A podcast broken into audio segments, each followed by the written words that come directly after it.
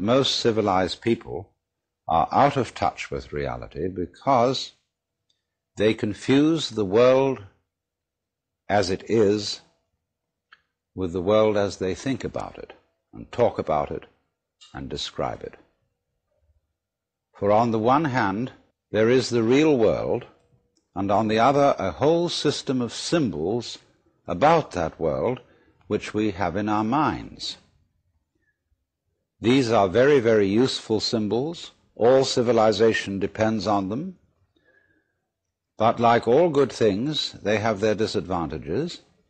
And the principal disadvantage of symbols is that we confuse them with reality, just as we confuse money with actual wealth.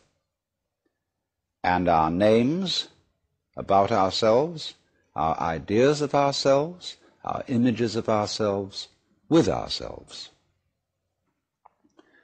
Now, of course, reality, from a philosopher's point of view, is a dangerous word. A philosopher will ask me, what do I mean by reality? Am I talking about the physical world of nature? Or am I talking about a spiritual world? Or what? And to that I have a very simple answer. When we talk about the material world, that is actually a philosophical concept. So in the same way, if I say that reality is spiritual, that's also a philosophical concept. And reality itself is not a concept. Reality is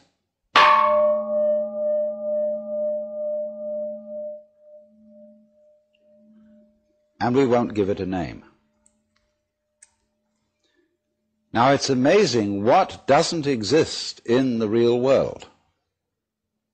For example, in the real world, there aren't any things, nor are there any events. That doesn't mean to say that the real world is a perfectly featureless blank. It means that it is a marvelous system of wiggles in which we descry things and events in the same way as we would project images on a Rorschach blot or pick out particular groups of stars in the sky and call them constellations, as if they were separate groups of stars. Well, they're groups of stars in the mind's eye, in our system of concepts. They are not out there as constellations already grouped in the sky. So in the same way, the difference between myself and all the rest of the universe is nothing more than an idea. It is not a real difference. And meditation is the way in which we come to feel our basic inseparability from the whole universe. And what that requires is that we shut up. That is to say, that we become interiorly silent and cease from the interminable chatter that goes on inside our skulls. Because you see, most of us think compulsively all the time. That is to say, we talk to ourselves. And I remember when I was a boy, we had a common saying, talking to yourself is the first sign of madness. Now, obviously, if I talk all the time, I don't hear what anyone else has to say. And so in exactly the same way, if I think all the time, that is to say, if I talk to myself all the time, I don't have anything to think about except thoughts.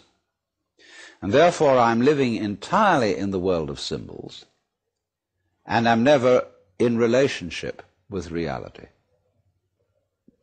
All right, now that's the first basic reason for meditation. But there is another sense, and this is going to be a little bit more difficult to understand, why we could say that meditation doesn't have a reason or doesn't have a purpose. And in this respect, it's unlike almost all other things that we do, except perhaps making music and dancing. Because when we make music, we don't do it in order to reach a certain point, such as the end of the composition. If that were the purpose of music, to get to the end of the piece, then obviously the fastest players would be the best. And so likewise, when we are dancing, we are not aiming to arrive at a particular place on the floor, as we would be if we were taking a journey. When we dance, the journey itself is the point. When we play music, the playing itself is the point. And exactly the same thing is true in meditation.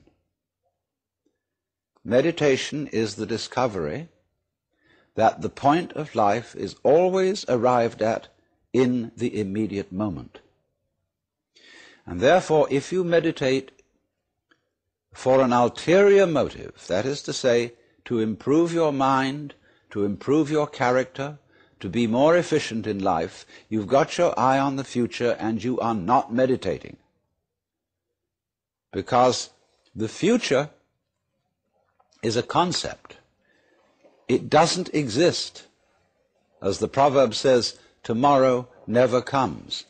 There is no such thing as tomorrow. There never will be, because time is always now.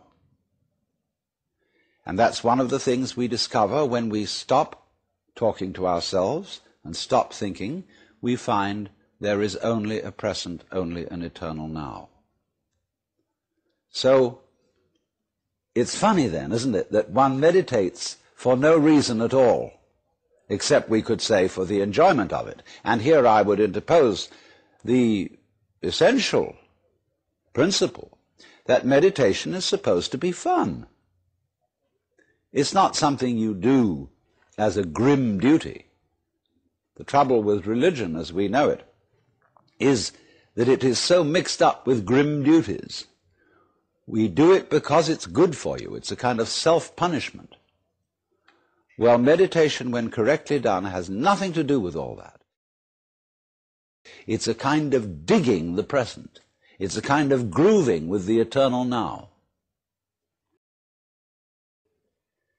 And brings us into a state of peace where we can understand that the point of life the place where it's at is simply here and now.